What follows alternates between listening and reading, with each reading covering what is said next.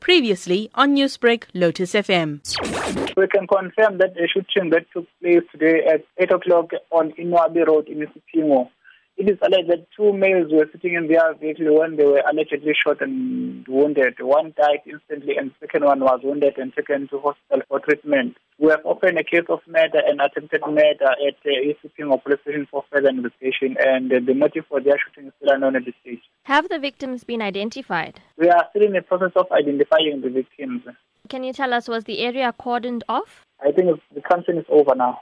And have any bystanders been injured? No one else was injured during the shooting. We are still searching for the three suspects who were allegedly involved.